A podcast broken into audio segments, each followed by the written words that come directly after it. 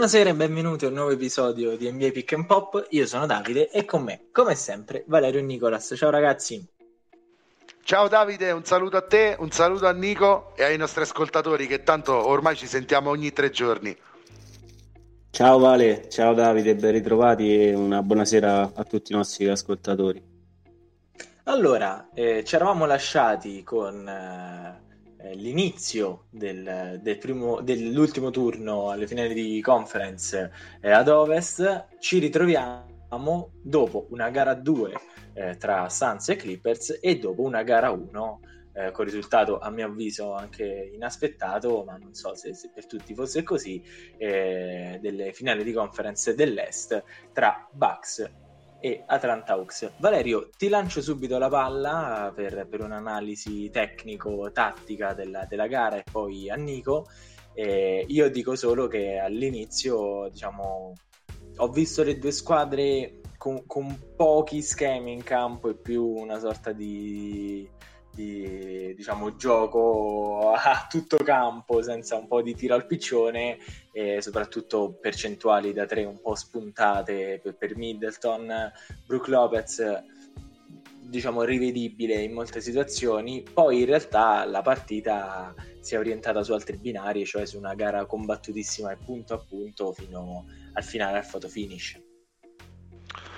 Sì, hai ragione Davide, tra l'altro all'inizio di questa partita poteva sembrare che eh, la questione stesse seguendo il solito copione degli Atlanta Hawks di quest'anno ai playoff, cioè si va molto sotto, molto sotto nella prima frazione, eh, però sempre attaccati nel senso mentalmente attaccati alla partita, sotto anche di 10-12 lunghezze gli Atlanta Hawks nel primo tempo sono riusciti a chiudere la prima frazione eh, a contatto, se, se, non in vantaggio addirittura, com- o sotto di un punto, ma tutto merito appunto delle difese un po' allegre da una parte e dall'altra che hanno giocato un po' a, a chi, fa- chi faceva segnare di più da una parte e dall'altra. Eh, grande delusione della serata per Milwaukee, hai detto Middleton un po' spuntato, io dico 0 su 9 da 3, quindi spuntatissimo, senza punta Chris Middleton, pienamente eh, floppata la, la, partita, ma è, è gara 1, ha tutto il tempo di rifarsi, non c'è da preoccuparsi per uh, Milwaukee uh, per una sconfitta se, se si capiscono subito gli errori. Un errore che vedevamo palese mentre parlavamo prima della puntata è eh, l'essere passato un po' troppo dietro ai blocchi favorevoli a Trey Young che poi si sa benissimo tira da tre eh, bene, molto bene anche dagli 8 metri e mezzo quindi passetto indietro si passa dietro passa il blocco e, tira, e, a tirare ci mette un attimo, oppure se prende il primo passo si butta dentro e minimo il fallo lo prende sempre. Tant'è vero che ieri Trae Young ha chiuso con una prestazione che possiamo a tutti gli effetti definire leggendaria, ragazzi. 48 punti, 11 assist e 6 rimbalzi. Eh, e, e, congelamento in gara 1 de, del terzo palazzetto consecutivo fuori casa perché dopo il Madison Square Garden e il Wells Fargo è toccato anche al Fiser Forum. Sì, Davide fa il segno. Fa un po' freddo in questo palazzetto fa un po' freddo. E insomma Mm, Trey Young con questi playoff sta legittimando eh, la scelta degli Atlanta Hawks di volerlo fortissimamente al draft 2018. 2018. Eh, ad oggi lo scambio con Doncic si può dire equilibrato per tutte e due le squadre, Nico, perché questo Trey Young eh, finora è il miglior giocatore di questi playoff, a mio parere. Beh, direi che sta trascinando letteralmente la sua squadra e può starci, è tra i migliori, direi anche Devin Booker, se voglio fare un nome per Phoenix, un giocatore che secondo me sta anche lui giocando dei grandissimi playoff. Però sono Booker, grandi... scusa Nico, Booker ha più comparto tecnico intorno, ha, più, ha giocatori più preparati, ha avuto un Chris Paul dalla sua che l'ha aiutato tantissimo. Cioè, in gara 1 con i Clippers eh, lo faceva notare Taddi, eh, portava lui pick and roll e poi faceva la serpentina alla Chris Paul, molto lento, molto valutativo dell'azione. Cioè quelle cose non le ha imparate da solo sicuramente Booker.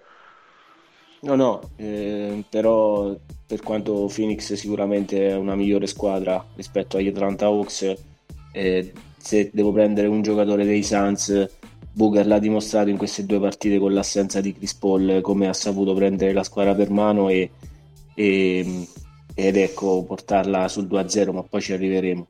Per tornare a Trey Young e ad Atlanta, beh, la cosa che mi ha sorpreso molto ieri è stata diciamo la vittoria al rimbalzo degli Hawks. Parliamo di Milwaukee, una, la miglior squadra dell'Est, tra le migliori della NBA a rimbalzo e è stato incredibile vederli andare sotto. Eh, Brutalizzati. Questo... Sì, eh, il merito è di due giocatori che hanno giocato una grandissima prestazione, entrambi in doppia doppia, che hanno dato aiuto a Trey Young, il quale ovviamente senza la sua prestazione, come dicevi tu, leggendaria, non, non si andava a sbancare eh, in Wisconsin, però eh, importantissimi con una tripla che ricordo ancora penso negli ultimi minuti di gara John Collins è stato tra i migliori e esattamente. il miglior rimbalzista direi numeri alla mano eh, Clint Capela è andato per 19 rimbalzi ieri, Nico, ieri Nico nella telecronaca originale lo soprannominato avete visto nelle ultime azioni Tre Young è entrato è andato in appoggio la palla ha girato più volte intorno al ferro poi è uscita e Clint Capela pronto a prendere rimbalzo ha segnato i due punti secondo me decisivi della partita e lo soprannominavano Clean Capela, nel senso che dove passa lui pulisce, clean, pulisce tutto. Clean Capela. 19 ribalzi ragazzi, clean Capela. Quindi continua Nico, però ci, ci tenevo sì, a fare sì, no, questo. Ci stava, ha pulito clean tutto Capela. Ieri, a rimbalzo non, non, lascia, non ha lasciato andare niente.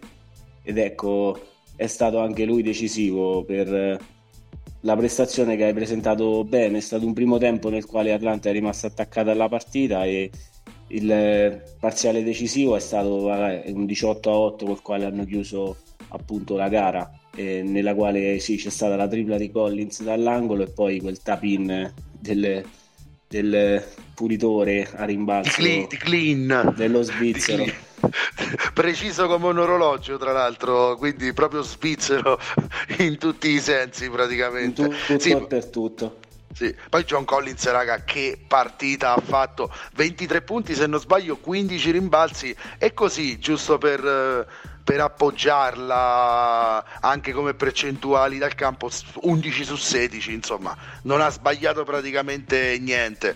Questa squadra Davide continua a sorprendere in maniera pazzesca, giocano veramente benissimo e, in- e, interpretano la filosofia un po' villain e un po' strafottente del- della loro star che comunque molto umilmente in tutte le interviste perché ormai è protagonista di tutte le interviste fi- di fine partita perché va sempre sopra 40 quindi l'MVP è sempre lui continua a ripetere il mantra we play each other no matter the score noi continuiamo a giocare l'uno per l'altro e, e, lo score non importa. Se siamo sotto di 25, noi giochiamo un uno per l'altro. E cavolo, Atlanta lo fa. Guarda, lo fa. Eh, Valerio, io non li vedo per niente villain. Eh, non li vedo proprio Trey Young forse un pochino, anche, un pochino, un po anche per come si è dipinto in questi sì. tre anni da NBA. Sì, però diciamo che questi, i playoff stanno facendo dimenticare totalmente tutto quello che è stato eh, il circo di accuse intorno a Trae Young, un giocatore che non la passa, è uno stat padder, è un giocatore che gioca solo per le sue statistiche.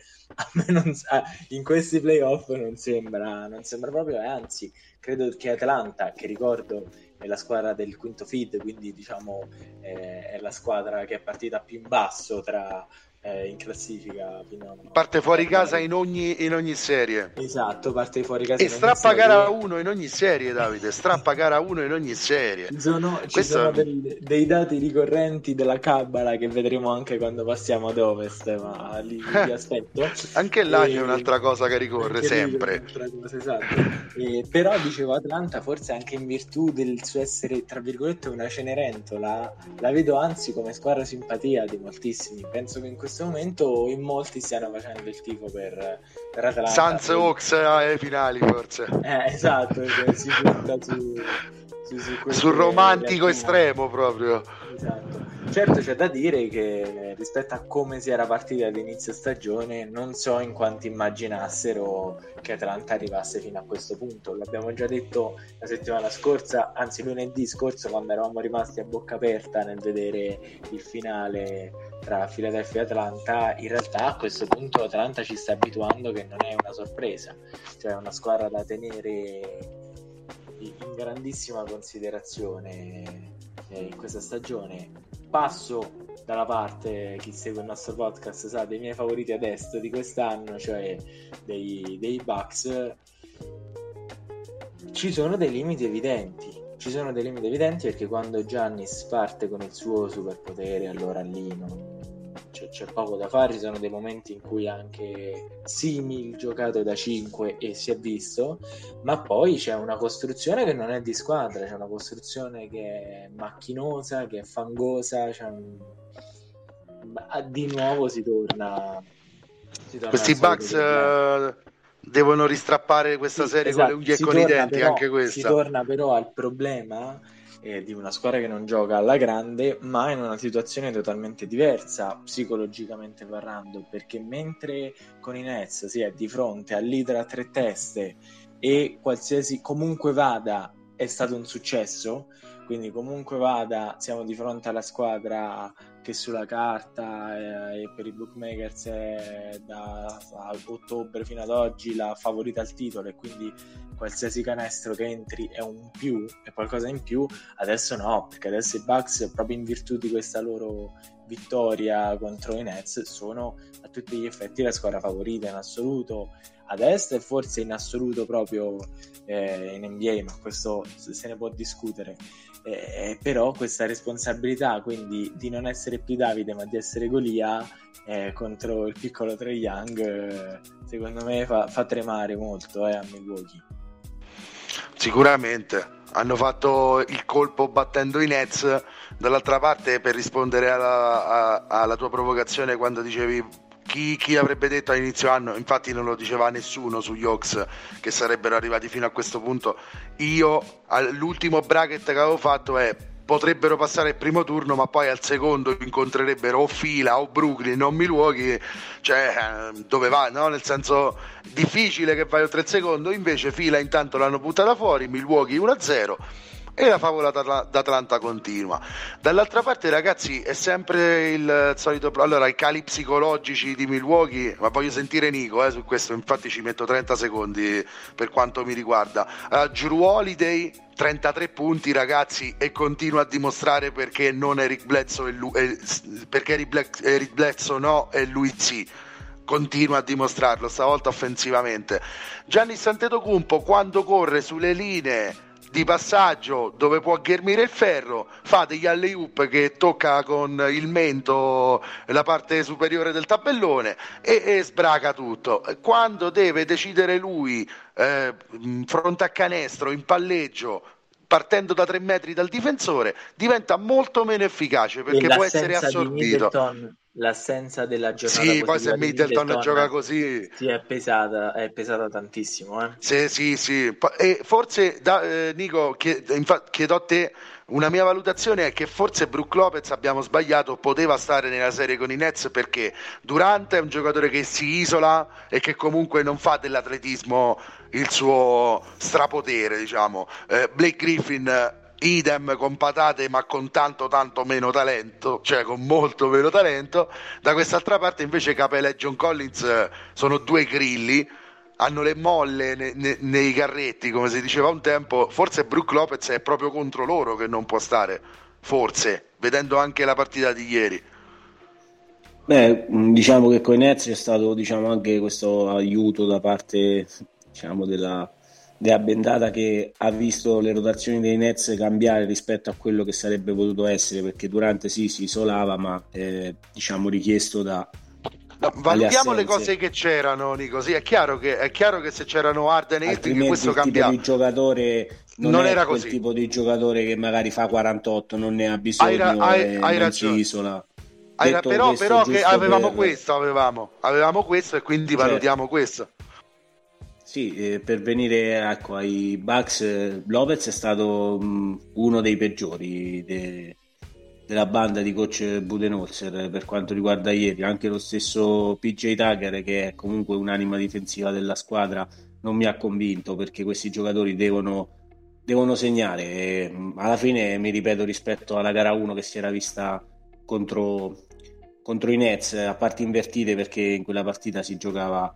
a Brooklyn e non era eh, casalinga per i Bucks che però tirarono male. Certo non così male come in questa gara 1 perché si è tirato sì Middleton l'hai ben detto 0 su 9 ma tutta la squadra 8 su 36 22% Pessime. diciamo che è, mi sembra incredibile il fatto di essersela giocata fino alla fine questo... sì, vabbè, perché poi, so, poi, come densità sotto canestro riescono in attacco ad andare a sé. Bobby Portis se ne ha messi 11 per dire in 10 minuti. Quindi, cioè, quando si va sotto, si riesce offensivamente ad andare a segno. No, vabbè, punto è, più che altro punto è che se è... tiri 8 su 36. Sì, no, ma la stessa eh, Atlanta ha tirato il 25% è stata quindi diciamo da entrambe le parti il tiro al piccione che diceva Davide insomma c'è stato per eh, un po' almeno dalla parte del tiro da tre punti. Però si vediamo se entra combattuta. E, ritorno comunque sull'argomento che avevamo detto in precedenza questa difesa su Trey Young va aggiustata e non poco perché altrimenti si cambia un attimo eh, i discorsi che uno può iniziare a fare perché se gli permetti di controllare il ritmo della gara sì, come dicevi, anche essere sotto magari in doppia cifra porta però questa squadra ad avere fiducia in se stessa e nel trovare poi alla fine il modo di riuscire a giocarsela. E il più delle volte lo dicevamo prima tra di noi c'era questa statistica che vede dal subentro di coach Macmillan gli Hawks vincere quasi il 90% delle gare che si vanno a giocare down to the wire punto a punto eh, fra 1 e 5 punti. Insomma, questa, questa era una statistica e beh, vediamo se il trend con- dovesse continuare. Eh, sì, eh, l'avevo detto la settimana scorsa, non svegliatevi questi falchetti che continuano a volare altissimi. altissimi, eh? Eh sì, assolutamente. Tra l'altro, come dicevano eh, i, bravi, i bravissimi giornalisti dell'ultimo uomo, che è una rubrica che è su Facebook che invito a seguire se non la seguite. Eh, valutavano questa cosa, e cioè che Atlanta non è di quelle squadre che rientrano eh, dai, cioè che fanno i comeback ehm, cavalcando un mega parziale di 17-0 No, gli Atlanta Hawks sono regolari nel recuperare la partita, sono tre punti ogni due minuti. Una formichina. Tre punti ogni due minuti, capito? Cioè, gli avversari continuano a segnare e hanno l'impressione di continuare a dominarla. Ci hanno fatto un'analisi perfetta in, quel, in quest'articolo che consiglio di nuovo tantissimo. Eh, dicevano: eh, Philadelphia è stata come avviluppata piano piano dalle spire di un serpente, no? senza accorgersi che non domina più la situazione, no? ma che la sta dominando l'avversario che è in svantaggio ma che sta tornando. Atlanta è questo tipo di avversario qui, non fa 12 a 0 e quindi si rimette in condizione in un minuto, rientra sul lungo periodo e questo eh, Davide un'ultima valutazione falla tu su questo, poi magari passiamo ad ovest. Eh, questo sicuramente aiuta a prendere la, la psicologia della partita, aiuta gli Atlanta Hawks ad impadronirsi ogni volta dell'inerzia. Cioè, rientrando così lentamente, danno la sensazione di inesorabilità, anche se di lentezza, che praticamente l'abbiamo visto già con Embiid e Soci e anche ieri con Milwaukee, ti prende un po' di depressione quando vedi, quando vedi che Trey Young tanto segna. Cioè, è pericolosissima questa Atlanta in questo modo. Te la giro al contrario, Valerio. Tanto credo che ormai di, di, questa gara 1 abbiamo ampiamente detto tutto in questi 20 minuti. È l'impressione che ho avuto io, anche se poi il finale è stato totalmente diverso, eh, vedendo i Clippers eh, l'altro ieri. Perché mm. anche i Clippers in gara 2, piano piano, sotto sotto. Ma i Clippers sono simili, infatti. Sono rientrati allo stesso modo. Poi lì Paul George va a sbagliare quei due. È tornata la bolla purtroppo doveva sbagliare quei due. Gli ha fatto, gli ha fatto male eh, quei due tiri liberi sbagliati. Sono sicuro che ci pensa. Ho passato, allora, ho, ho passato, faccio il mio sportello psicologico e poi vi passo la palla per, per, per, il campo. Io ho passato l'ultimo quarto che è stato infinito. L'ultimo quarto è durato 40 minuti di trasmissione televisiva. È stato è vero. E guardando fisso in ogni ripresa il volto di Devin Booker e il volto eh, di Paul George. Perché? Perché Booker, dopo il quarto e il quinto fallo che ha fatto consecutivamente, quindi il quarto uno sfondamento in attacco e il quinto ha, diciamo, agganciato alla, al bacino proprio Paul George, eh, è uscito totalmente dalla partita perché contestualmente eh, a quel quinto fallo è arrivato anche il sorpasso di uno, quindi la fine di quella piccola rimonta poco alla volta, poco alla volta dei Clippers. Io guardando quel viso di, di, di, di Booker ho detto ok, forse qui è finita, cioè, ci sono i Clippers che, che vanno avanti. In realtà poi i, i liberi sbagliati da, da Paul Giorgio lo hanno mandato in una depressione totale. Mi dispiace Aia. tantissimo perché è un giocatore Aia. che vive, diciamo, di, di, di questo. No, Davide, adesso deve reagire, deve reagire eh, da qui. Adesso deve, deve reagire. reagire deve reagire e, e, e, non è un caso che poi tutto il seguito della partita sia passato in altre mani, cioè siano stati altri giocatori che poi alla fine hanno deciso la prima scelta del 2018, la prima, la prima scelta, del 2018. Che, che, che canestro. Che playoff, che playoff sta giocando De Andre Ayton, ragazzi.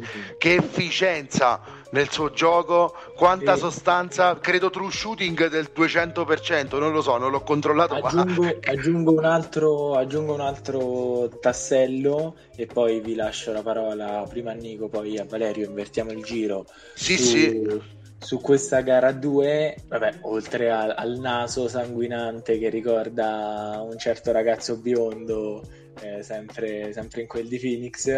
Eh, bellissima l'inquadratura del naso che sanguina di, eh, di Booker e il, eh, il, petto di una ragazza sugli spalti che aveva proprio la maglietta con stampato Steve Nash che, che sanguinava lì e c'è stato proprio un contatto la regia americana come al solito ci illumina in questo e, ehm, e però volevo trovare una chiave della, della, partita e ero già pronto io prendo i miei appunti mentre vedo le partite. Ero certo che avrebbero vinto i, i, Clippers a un certo momento invece poi così non è stato. Però ero, trovavo la chiave proprio di, di punto di volta eh, in Beverly perché Beverly ha fatto una partita da delinquente, non ho un modo diverso per descriverlo. Beverly ha fatto una prestazione che non era sostanza e non era da rapinatore, da rapinatore. Rapinatore. Esatto, è... c'è stata anche quella palla toccata proprio su Booker che ha dato il possesso che poteva valere la partita e poi così non è stato eh, per, per i Clippers, ma è stato in grado continuamente di innervosire Booker, di ferirlo a tutti gli effetti perché è proprio con il contatto con la sua testa che c'è stato. Involontario, eh, Davide, esatto, Invo- certo, certo, totalmente involontario. involontario. Poi è arrivata anche una manata a E poi Booker, e poi Booker quasi, quasi la sprecava. Sì. Quasi la sprecava eh, con, con il fallo in attacco su Beverly che prima che parli Nico, perché se no, eh, insomma, avete visto dopo quando si è chiamato il timeout che Beverly ha, messo, ha portato le mani alla bocca e ha fatto vedere a, a tutte le telecamere che erano nel palazzo c'è il sangue sulla mano, cioè non è che io mi invento le cose, il colpo c'era stato, non sembrava da alcune inquadrature su quel fallo in attacco di Booker. Comunque, sì, Nico, invece... che partita sì. è stata?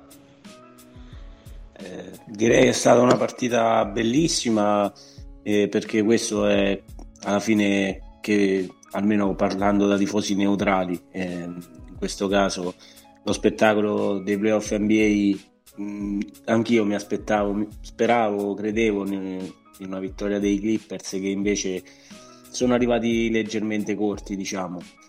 E se come avete detto bene Booker ha sofferto ha trovato ovviamente non la stessa prestazione di gara 1 se accanto a un Ayton eh, decisivo visto il canestro della vittoria e non solo per eh, l'impiego l'impegno sulle due metà campo da parte del giovane Lugo. Ma una parola in più la vorrei spendere per Cameron Payne, che è andato ben oltre la gara 1, nella quale non aveva fatto rimpiangere Chris Paul, aveva avuto credo 8-9 assist con un rapporto di palle perse di, un, di una sola palla persa, quindi proprio cercando 9-1. di essere come eh, lo, stesso, lo stesso che, che, avrebbe fatto Chris, Chris Paul, Paul. E, e, l'altra due sere forse fa, qualcosa in più se pose due sere fa lui ha fatto quello che avrebbe fatto Chris Paul in una serata nella quale Devin Booker eh, diciamo, ha sofferto la marcatura e tira male ovvero mettere i 9 assist sì ma anche 29 punti 12 su 24 per lui il, eh, il giocatore che si è preso più eh, iniziative eh, eh, dal palleggio e, e non solo, e, e, migliorando addirittura la prestazione perché zero palle perse. quindi Cameron Payne che non ha fatto rimpiangere Chris Paul e qui lancio l'argomento visto che lo controllavamo prima. Eh, CP3 è probable eh, per la gara 3 che si giocherà questa sera allo Staples Center eh, con appunto l'ex che torna in quel di Los Angeles. A, a Los Angeles. Eh, eh, il padre fondatore di Lob City, eh, come erano conosciuti una volta i Los Angeles Clippers. ed ecco, quindi Cameron Payne tornerà in panchina, immagino, e purtroppo sponda Los Angelina Kawhi Leonard non sarà ancora della gara e difficilmente credo lo rivedremo in questi playoff. E come il discorso di Brooklyn prima e di tantissime altre squadre purtroppo nella storia dei playoff, questo problema di Kawhi è stato veramente una grandissima sfortuna per questa squadra perché stava aveva trovato forse scusate una quadratura importante. In quelle due vittorie trovate appunto allo Staples Center eh, contro gli Utah Jets che sembravano essere insomma eh, almeno per come la vedevo io la squadra favorita ad ovest. E invece i Clippers nonostante l'assenza di Leonard hanno continuato con questo ottimo momentum e credo che questa sconfitta ma come non c'era Leonard? c'era solo che si chiamava Mann sì, c'era Kawhi Leonard. ne avevamo parlato la settimana scorsa. Vabbè. A parte no, questo, no, per dire, credo che i Clippers rimpiangeranno amaramente questa sconfitta eh, in gara 2 perché ecco era un punto del pareggio che non dico sembrava già lì ma era veramente prossimo. Quindi credo che, che ad oggi vedo molto il 4 a 3 che mi aspettavo in, in sede di partenza ho paura che la serie si possa accorciare visto il ritorno di Chris Paul stasera è una, già un elimination game per i Clippers la gara 3 che si gioca nella notte che aspettiamo. Eh sì, è già un elimination game, tra l'altro se rientra Chris Paul che non rientra da problemi fisici ragazzi, quindi è pienamente in forma come, come contro Denver dove è stato in modalità Deus Ex Machina praticamente tutta quanta la serie tutto quanto lo sweep.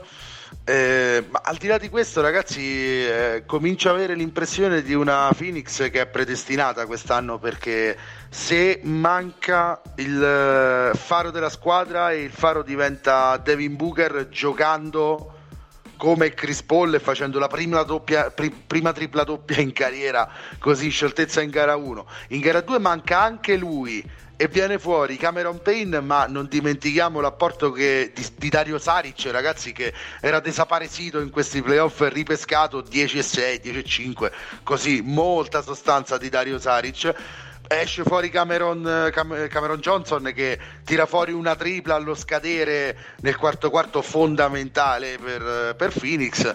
Cioè, eh, gli interpreti qua Phoenix. E non ho nominato Ayton, Michael Bridges e Jay, Jay Crowder.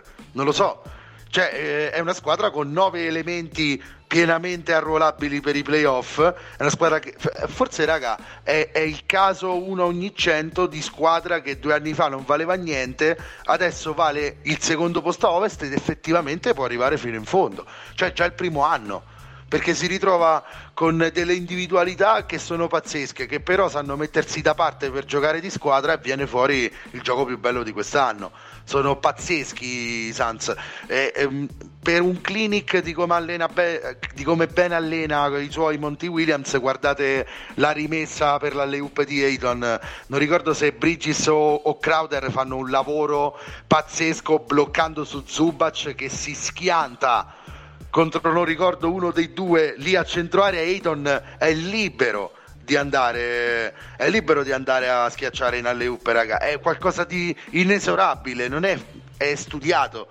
Non è stata fortuna è, stato uno schema riuscito perfettamente. Certo pensa, certo, pensa anche che che coraggio una, un allenatore che autostima deve, deve, avere, si sta giocando una gara di finale di conference, disegna lo schema per un per una schiacciata. E vabbè, hai 0.8 hai 0.8 non puoi fare non puoi fare molto altro. Tra l'altro sei sotto di uno puoi vincerla con una schiacciata. E di Andre Ayton quando la palla è nei pressi di 40 cm dal ferro la raccoglie e la mette dentro. Cioè la raccoglie e la mette dentro.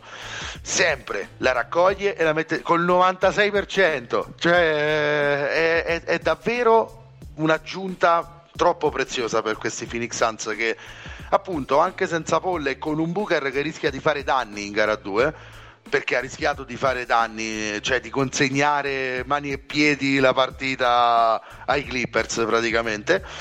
Perché con, con il fallo in attacco, eh, la difesa di Beverly su di lui, che per me, ragazzi, ha giocato da 10 e lode Patrick Beverly, gara 2, ha giocato una gara in difesa incredibile su Devin Booker, incredibile. E, e molto più umile di come normalmente giocava fino all'anno scorso. Eh perché questi Clippers è vero sono sotto 2-0 ma potevano essere 1-1 e potevano essere anche 2-0 senza Kawhi Leonard potevano tranquillamente anche essere 2-0 i Phoenix Suns stanno dimostrando di avere una tacca in più di talento e una tacca in più di consapevolezza di squadra. Però secondo me allo Staples saranno due guerre Nico.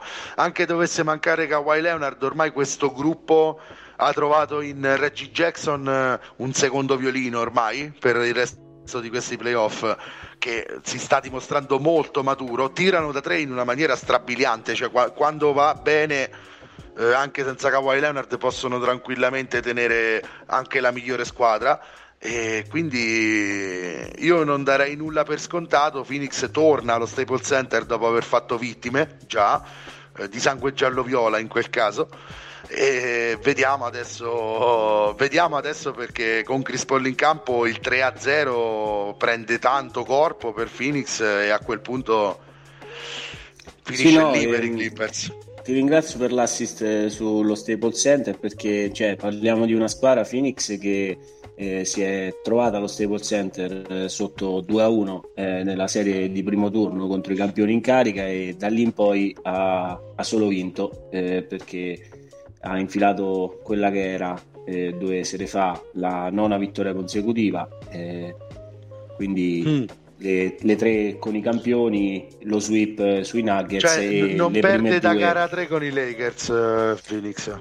Ecco, e, ehm, quindi una squadra più che in fiducia, una squadra in missione, eh, se ce n'è una.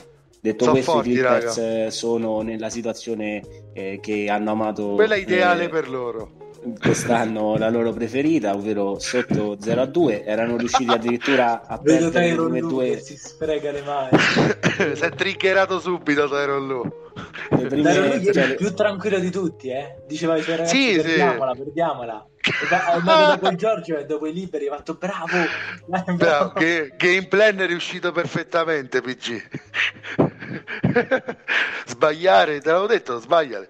No Nico Nico a parte, sì, no, a parte scherzi. cioè, mh, ne avevano persi addirittura due allo Staples contro i Mavericks di Luca e sono riusciti a recuperare anche quello di 2-0 quindi quest'anno mai scommettere contro i Clippers però come stavamo dicendo il ritorno di Chris Paul rischia secondo me di indirizzare questa serie e tiferò Clippers per, per la mh, diciamo bellezza del, di una serie che spero sia lunga però ho molta paura di vedere i Suns continuare quello che stanno stanno facendo alla grande. Quest'anno, ha detto bene, un applauso va fatto anche al coaching staff perché quello che hanno disegnato non è qualcosa di campato così, ah, è stato preparato, ci si lavora eh, molto, molto in maniera seria nella NBA perché sono situazioni che possono accadere in queste partite, come dicevi tu, sotto di uno la si può vincere. E quindi ecco che avere questi atleti clamorosi e esatto. poi diciamo porre l'accento sul fatto che questa giocata sia eh, l'unico modo in cui questa giocata sia possibile sopra il cilindro al ferro è solo sulla rimessa che in questo caso si deve ovviamente fare perché c'è, non c'è il tempo di ci sarebbe il tempo per un catch and shoot alla Derek Beh, Fisher. Derek Fisher con Derek 4 Fisher, decimi infatti, potrebbe dire qualcosa. Faccio sempre quel nome, quindi eh, eh, vabbè, escludendo i Derek Fisher eh, si può andare con una loop avendo questi atleti. La stessa giocata io farei fossi Budenholzer a Milwaukee per eh, Adetokounmpo, ovviamente. È chiaro. Per dire. Quindi eh, in questo caso si può giocare sopra il ferro, mentre ovviamente a differenza del basket FIBA eh, nella, durante le azioni normali di gioco non si può intervenire un'interferenza. Invece ah. sulla rimessa diretta si può fare e ne ha saputo approfittare benissimo Phoenix che eh, in, è riuscito ad andare sul 2-0 per la gioia dei no. propri tifosi. Che Pazzesco Rico, eh, comunque. A me mi è cascata la bocca quando ho visto la Leup, ho detto ok, quest'anno è l'anno di Phoenix. Eh, cioè, sembra... boh, sì. non la voglio, non gliela voglio tirare, però pazzeschi, pazzeschi. Cioè, secondo me, eh, ripeto, se manca Chris Paul, Devin Booker fa danni e la vinci uguale contro i Clippers, raga, eh, no, no contro Sacramento. Cioè, eh, qual è allora il talento di questa squadra? Quanto è sconfinata la potenzialità di questa squadra quest'anno? Mi domando io. Dopo che Michael Bridges sbaglia per tutta la partita, mette la tripla decisiva, praticamente, una delle triple decisive, eh, con una consapevolezza e una tranquillità. Ecco, una squadra che non perde mai la tranquillità, raga. Non perde mai la tranquillità, anche se rischia di andare sotto o rischia di vacillare o i suoi giocatori non ci sono, giocano male. Questa squadra si compatta intorno ad altri, riesce a trovare altri protagonisti e, e questo secondo me è, è, è, è, oro nei playoff NBA. Così come cioè, bis- bisogna, penso a, non lo so, eh, penso ai ruoli che possono aver avuto Eddie House o James Posey nel 2008 per Boston, penso ai ruoli che possono aver avuto Dante Jones, eh, questi qua così, Ima Shampert per LeBron nel 2016, penso a tutti questi giocatori che vengono fuori con la sostanza e che Phoenix eh, ha, eh, a G- Craig ragazzi. Altro giocatore che costa 300.000 dollari costa Torrey Craig a Phoenix, controllavo i contratti c'è un rapporto prezzo-qualità del gioco e sostanza che è altissimo. Cioè, sembra che abbiano fatto tutte le scelte giuste e che anche se un tassello possa, viene giù, loro possono comunque darsi manforte. Cioè, sono eh, molto affini agli Atlanta Hawks uh, a est, secondo me. Sì, ma con più talento puro. L'ho, l'ho, detto all'inizio puntata, tanto più talento puro. Tanto, più tanto per cominciare c'è il playmaker migliore degli ultimi 30 anni dall'altra parte. A mani basse ragazzi, eh, ormai proprio questi playoff qua, Chris Paul, secondo me... Chissà, cioè, potremmo diventa... romanticamente sognare un passaggio di consegne alle finals. Eh, sarebbe bello sarebbe bello e ah, fatto sta che se Chris Paul vincesse il titolo con i Phoenix Suns quest'anno raga cioè sarebbe la storia più bella e clamorosa dal 2000 in po' cioè pazzesca proprio. Quindi no, noi allora non svegliate i tifosi dei Falchetti e non svegliate a me perché io tifo Suns quest'anno e quindi via via let's go Suns let's go Suns c'è, c'è la legge di Tyrone Lu Valerio allora, eh, lo so. allora chiudiamo questa sezione di puntata che poi in realtà è durata quanto una puntata normale. Come e... sempre. Noi prima, adesso parleremo del piazzamento al draft. Ricordo che mm, io direi Valerio Nicolas ci riaggiorniamo anche per lunedì per, per, analizzare le prossime partite mi sono andato a vedere avremo a disposizione gara 3 gara 4 eh, dell'Ovest e gara 2 e gara 3 eh, dell'Est. Quindi, diciamo, eh beh, diciamo, insomma, le, ne avremo. Le, esatto, quindi le gare proprio al culmine, le serie al culmine della, della, del loro splendore. Passiamo quindi eh, a vedere i posizionamenti delle, delle, squadre nel draft. Il draft, vi ricordo, si svolgerà il 29 luglio del, 2000, del 2021 e vi dico le prime tre posizioni Detroit Pistons, Houston Rockets, Cleveland Cavaliers. Ah beh eh, è stato assolutamente ehm, allora eh, una lotteria che rilancia in pieno le quotazioni dei, eh, dei Detroit Pistons che parlavamo con Nicolas prima di iniziare la puntata avevano fatto qualche scelta discutibile anche quest'estate che comunque se sei in ricostruzione non, devi, non dovresti dare via il tuo miglior giocatore che vuole un rinnovo a 14 milioni 15 mi non ricordo comunque parlo di Christian Wood che infatti quest'anno è esploso a Houston eh, molto facilmente molto prevedibile che succedesse questo non si dovrebbe acquistare un giocatore che viene per fare stat padding come Jeremy Grant e che qualche partita inevitabilmente te la fa vincere perché cioè tu devi perdere ma qualche partita Jeremy Grant sta paddando come un pazzo te la, te, te la porta a casa te ne fa 40 e te la porta a casa. Quindi secondo me qualche piccolo errore è stato fatto. Plumley, per esempio, col triennale che è stato firmato a 10 milioni l'anno, ok, sì, bene, ma anche no.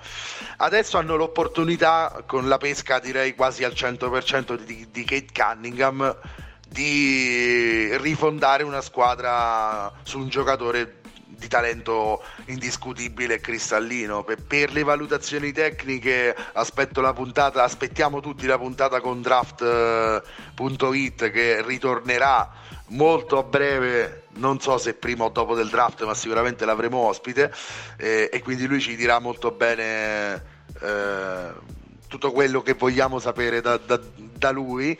Eh, Houston a questo punto eh, ha molte possibilità, potrebbe prendere il giocatore con più talento. Eh, rimasto, cioè Evan Mobley, che però è un centro, andrebbe un po' secondo me a coprire il progresso di Wood perché anche lui è un, è un, giocatore poliedrico, non è soltanto da sottocanestro a fare a sportellate. Perciò io penso che si potrebbe puntare più su un uh, Jalen Green o su un, uh, o su un Sachs che diciamo, vanno a coprire ruoli uh, più scoperti per, per Houston. Sachs, non, non, lo so, forse con i consigli di John Wall potrebbe un po' maturare. Eh? chissà magari è già più maturo di Wall eh, questo è tutto da vedere grande la strategia di Houston di tankare perché fosse finita fuori dalle prime quattro la scelta sarebbe stata per Oklahoma City eh, va male a Minnesota perché non rientrando nelle prime quattro la scelta cade in mano ai Golden State Warriors e sarà la 7 e anche alla 7 ragazzi si può pescare in questo draft eh, grande grande talento. Contentissimo dico per i miei Cleveland Cavs che pescano la 3 e che sicuramente avranno a disposizione uno dei grandi talenti se possiamo dire così marginali a Kate Cunningham di questo draft. Penso a Green, penso a Mobley non penso a Sachs perché basta playmaker. Beh, diciamo che i Cavs hanno fatto lo scherzetto ai T-Wolves, in questo caso era da loro che sarei voluto partire, perché ecco, perdere la scelta che eh, una scelta che veniva dallo scambio che poi ha portato Wiggins in, eh, in, tu, la sera, de, tu, la sera della lottery, tu la sera della lottery mi dicevi no, eh, se dovessi scommettere chi diresti alla 1 Minnesota ti hai portato fortuna.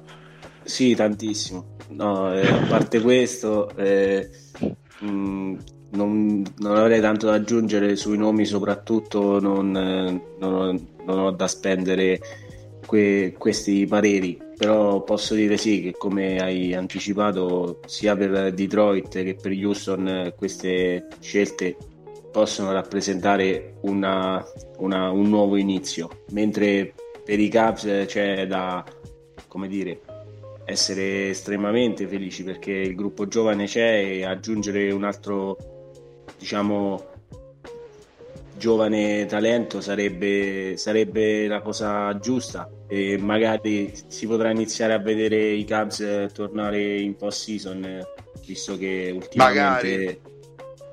ecco per la tua gioia sarebbe detto, ora detto questo un'altra squadra tra virgolette che è rimasta scottata ehm, ma si sapeva ehm, gli, i Chicago Bulls che hanno mm. ovviamente mandato la loro scelta agli Orlando Magic che avranno sono Magic, Magic che, e che avranno la 5 credo che, che, hanno un paio di scelte in, in top 20 forse o Magic sia... prendono la 8 al posto dei Bulls.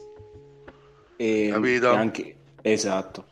Quindi ecco i Warriors credo abbiano un paio di chiamate nelle prime 15-20 mm. Mi sembra di aver visto così e dando retta a quello che diceva Draft, ecco, che ricordi anche tu la lunghezza, la profondità di questa, di questa diciamo annata di, di, giovani talenti, i Warriors potrebbero allungare un attimo le rotazioni, se... ma questa è una scienza tutt'altro che esatta perché scegliere i, i, i nuovi campioni non è affatto facile. E Ma ragazzi, se, se è volete delle facile fare il bust che se poi la te...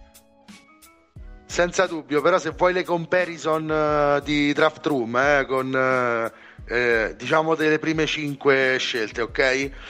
Uh, allora, Kate Cunningham è comparato a Luca Doncic. Eh, iniziamo. Evan Mobley in un range che va dalla Marcus Aldridge a Chris Bosch, quindi la tipologia di giocatore è molto mobile, eh, un, ce- un, centro iperatletico ma anche molto mobile che, che, dovrebbe dominare dalla media in teoria. Jalen Green tra Kobe e Eddie Jones che Eddie Jones comunque già non, già non ci farebbe schifo.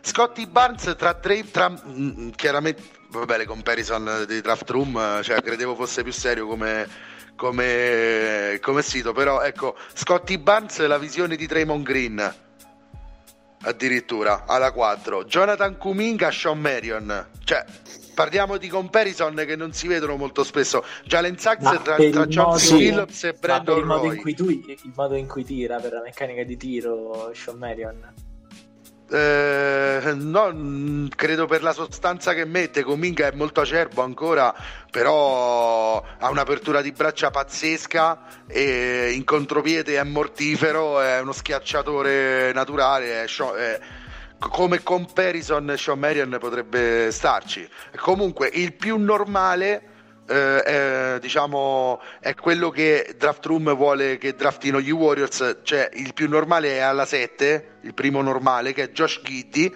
eh, australiano, che viene eh, comparato a un taller Brent Berry, cioè un Brent Berry più alto, forse Nico lo ricorda, Brent Berry, uno dei due figli di, del grande Rick eh, eh, del, primo, cioè, del, primo, anello dei Warriors nel 75, che era un gran bel tiratore, vinse anche una, una gara delle schiacciate ridicola perché lui eh, era il miglior schiacciatore in mezzo a un quartetto ridicolo nel 2000, non, non ricordo, comunque 2002. No, eh, 2000 e... c'è, c'è, una sola gara delle schiacciate eh, quella, 2000, di Vince Carter. quella di Vince Carter. Quella di, allora, 2001, non, fa, 2002. non commettiamo errori. Ma infatti io non volevo di anni perché avevo paura di prendere proprio quello di Carter che è il 2000, infatti. Sarà stato il 2001-2002, una cosa così. Comunque Brent Berry eh, sì, sì, ricordo uno tra... Seattle Supersonics, San Antonio Spurs per dirne esatto. due un paio di squadre. Esatto. E, e, diciamo che, diciamo che eh, quindi talento tanto disponibile almeno fino alla quindicesima scelta per me in questo, in questo draft. Sì, no, infatti, eh, la, sulla lunghezza eh, a quanto si, dico, si, dice, certo, su queste comparison forse sarebbe il miglior draft della storia. Avere, eh, ecco, ma dicono aspettavo... uno dei migliori. Sì, no, ma infatti eh, queste sono le aspettative su questi ragazzi, però torno sul discorso che ecco, molte volte è, è, è una scienza rischiosa, perché soprattutto non è solo sulle caratteristiche fisiche, atletiche e sull'upside di questi giovani, ma la testa spesso e volentieri a fare la differenza. Mm. sono passati tantissimi anni, però io ti dico il nome di Len Bias che a me, tifoso dei Celtics, è un grande rimpianto. Il ragazzo mm. scelto tra le prime chiamate che poi eh, purtroppo non ha saputo gestirsi e, e non ha mai mm. giocato poi per il, per il trifoglio. Ma detto questo, per tornare a, a questi ragazzi che caratterizzeranno il prossimo draft, eh, il mio eh, omonimo Cunningham potrebbe essere tra, le, tra le prossime canotte NBA da acquistare, immagino. Eh beh, tuo cugino Cunningham eh, è giusto anche che gli dai qualche soldo, se, se no poi... Eh, tanto tutti i soldi... Ah, ma certo, perché se vedete come tira Nico, Cunningham, cioè draftate Nico, Piston, cari, cari, cari scout dei Pistons. No, vabbè, sarà che siamo ormai un po' vecchi, però possiamo, possiamo sempre dare il nostro mattoncino. Eh. Nico la tripla dall'angolo la garantisce sempre. No, vabbè, va, adesso, va. adesso scherzi a parte, o, diciamo discorsi da campetto a parte, sicuramente raga è uno di quei draft eh, eh, che almeno come hype sembra, sembra, che ci ricorderemo per molto tempo. Ricordiamo sempre che andiamo verso un NBA che aumenta esponenzialmente di talento, dove i ragazzi cominciano ad allenarsi in maniera specifica già dai 10-11 anni in America arrivano a 18-19 anni che praticamente esplodono. Vedevo, vedevo, vedevo, la draft combine di un giocatore che sempre ha sott'occhio draft.it che è una pagina che continuiamo a consigliarvi di seguire eh, non ricordo nemmeno il nome di questo ragazzo ma aveva, aveva praticamente ha fatto nel draft combine eh, 113 centimetri di stacco tra piedi e da fermo dico 113 centimetri tra, tra, tra, la suola delle scarpe e il parquet. Ok, il migliore prima di lui era stato Blake Griffin che aveva sempre 2,08, sempre lo stesso peso, 120 kg, una cosa del genere, che aveva fatto 90 cm, cioè questo ha saltato 23 cm più di Blake Griffin. Ok, ve lo ricordate Blake Griffin quando aveva 20 anni come saltava? Adesso stanno venendo fuori atleti che saltano 25 cm più di lui con i piedi Griffin che, saltava e... le macchine nel ecco, questo, questo, contest, questo salta i questo camion salta i fuoristrada, i fuoristrada salta questo, Yammer, ok? Quindi niente, eh, parliamo di questo ragazzi, parliamo di eh, ma come d'altronde stanno aumentando tantissimo i valori delle scelte, eh, raga, del draft. Cioè, n- non scherziamo, ormai due seconde scelte eh, val- valgono parecchio, secondo me due seconde scelte, due, due, scelte al secondo giro al draft sono più futuribili di un giocatore eh, con il contratto medio, con un tiro medio, con un atletismo medio. Cioè, è molto più futuribile per una squadra tenere le seconde scelte a questo punto per come si sta evolvendo la NBA e per la quantità di talento che i ragazzi hanno e di futuribilità, perché magari li prendi alla 40 acerbi ma in un, in un anno di ambiente NBA fanno una maturazione che li rende eh, dei giocatori veri e propri. Um, penso a Kevin Hurter che è arrivato in NBA senza nessuna prerogativa di rimanere, quando Atlanta era al 18% di vittorie un paio d'anni fa sembrava destinata alla G League e poi eh, piano piano è riuscito a guadagnarsi lo spazio perché è riuscito a entrare in un sistema e, e Werther non era di certo tra i giocatori più rinomati del suo draft, che, credo. Penso. No, però se posso su Werther e per chiudere sugli Hawks, eh, stavo vedendo insomma questo un servizio che parlava del loro general manager che viene dagli Warriors e facevano appunto un parallelismo eh, tra Hawks e il Golden State eh, portando Herter come caso di Clay Thompson, eh, certo. Young, ovviamente Kerry e John Collins, John Collins e Draymond Green, quello costruirsi dal draft. Eh, se la mettiamo squadra... così allora Capela e Zeli eh, quindi è molto, molto meglio poi chi lo fa Bogdan Bogdano quindi stai dicendo che gli Ox vincono il titolo quest'anno no no io solo riportavo un, un servizio che avevo visto l'altro giorno. E, ehm, detto questo, ecco, manca Ivodala e, e non solo. Però eh, Beh, c'è il gallo, fatto... c'è il gallo a fare l'Iguodala. Il gallo ala, cioè. no, vabbè, però ci può stare. Ammazza il gallo, regà, eh, che maturità questi playoff. Bravo, eh. Bravo, bravo, ci crede quest'anno. Sì, il gallo fortunatamente, scusate, ha, ha, trovato questa importantissima run playoff e ormai no, non è più un ragazzino, è anche addirittura è un veterano per la NBA che ha 12-13 anni che... Eh sì, è 33 ne deve spegnere ad agosto. Esatto, quindi l'8 agosto. Eh sì. Per questo lui l'8-8-88. 8-8-88. Eh, ma noi che seguiamo il basket lo sapevamo già da ragazzini, lo sapevamo. Quando giocava già... a Pavia e, e veniva a Rieti e noi lo vedevamo. per dire. Sì, ecco, quando esatto. l'avevamo visto a 17 anni. Esatto, a 16 di, a casa al Pusterlenco in B, così eh. Comun- comunque Gallinari, raga. Cioè, dominava in B a 16 anni, dominava, eh. Cioè, dominava totalmente. Antetokounmpo fu pescato dalla 2 greca, quindi cioè che gioca Pokusevski, penso a Pokusevski che viene fuori sempre pure lui dalla 2 greca. Assurdi questi giocatori così. Com- comunque Gallinari forse ha detto bene Davide fa la parte di di Diggy un po'. Cioè, tira le fila veterane della squadra. Dice: no, quando Trey Young esce fuori un po' di testa, dice: Trey, vieni qua, te lo spiego io, stai buono ti faccio un'offerta che non puoi rifiutare. Cioè, anche se ti lodi, viene fuori lo spirito italiano, capito come? Lo, lo, tiene, lo tiene a bada. Lo tiene a bada con lo stereotipo, lo tiene a bada.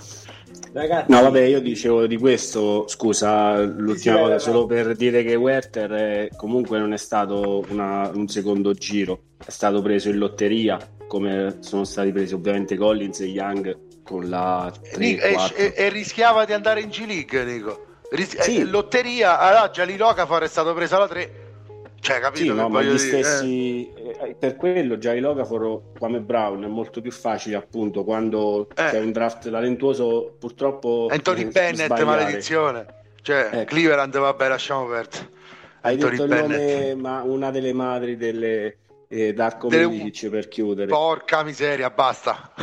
basta, basta con sti basta, basta. basta con sti bast. basta con ste buste. no, no, vabbè. Comunque il rischio, il rischio del Darko Milicic c'è sempre, eh, dietro a un draft, eh, il rischio di pescare l'Anthony Bennett, però e concludiamo davvero Davide che abbiamo sforato tutto sì. eh, cre- credo che questo sarà non lo so ma top 5 draft della storia potrebbe alla lunga esserlo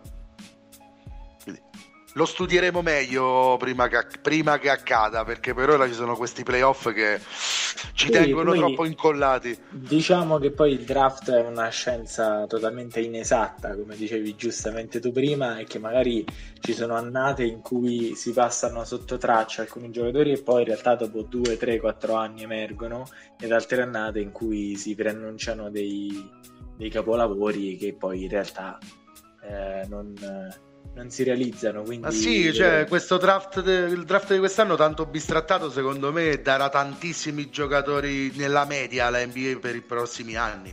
Secondo, secondo me, alla fin fine, non ci saranno mega stelle dal draft 2020, ma vedrete che più, di, cioè, più della metà dei giocatori, magari tra 5 anni, sarà ancora in NBA perché sì. di giocatori pronti ne sono usciti tanti da questo draft e, e, quindi per concludere è la dimostrazione del fatto che i draft anche se non sono ta- incredibilmente talentuosi come quello di quest'anno hanno giocatori di sostanza giocatori che si allenano da 10 anni giocatori che sono sistematici che hanno in mente lo scopo di arrivare in NBA non è come vent'anni fa che ad alcuni veniva appioppato perché erano alti Tanti, tanti giocatori giocavano perché erano alti, erano alti e vabbè, allora che fai? Non vai a guadagnare milioni? Però non è che fossero appassionati. Qua abbiamo sempre più una platea di giocatori specializzati, di Terminator. E soprattutto che vengono da tutto il mondo, vi ricordo che esatto. l'MVP se lo sono giocato due giocatori che, che non sono americani. E che l'anno Bene. prossimo anche lo vince uno che non è americano, secondo me. Cioè? Sloveno forse. Uno, slo- eh, uno, uno, slove, uno slove americano. Uno slove americano. cioè uno bianco che però tipo, i neri non lo vedono, capito? non lo vedono come cioè, bianco. Eh. Non, non lo... Ma vabbè, cioè, ci sta eh, questa cosa che... Eh, questa cosa che comunque o, oggi, oggi, sta morendo, ma inizio anni 90 Nico può confermare che anche se eravamo appena nati, noi siamo parecchio specialisti degli anni 90. Il giocatore biancotto europeo, così cicciottello, così è, non, non è che piace, non piaceva, non piaceva per niente. Quindi, però, però, i slavi sono sempre nati pronti, eh, raga. Cioè, se arrivano in NBA è perché sanno giocare molto bene. Talento Bene. in quella zona, qualcosa fuori dal mondo. Sì. Addio è caduto il talento del basket proprio tutto là. Sì. Eh, Valerio sì. Nicolas, vi, vi ringrazio per, per, questa puntata.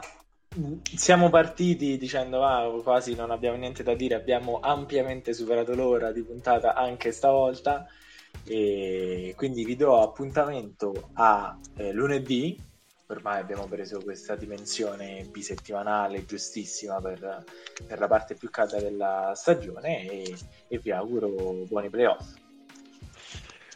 Ciao Davide, un saluto a te, un saluto a Nico e uno dei nostri ascoltatori e buoni playoff. Ciao ragazzi, eh, grazie della, della bella chiacchierata, un saluto a tutti i nostri ascoltatori e ci risentiamo presto. Sempre buoni playoff a tutti.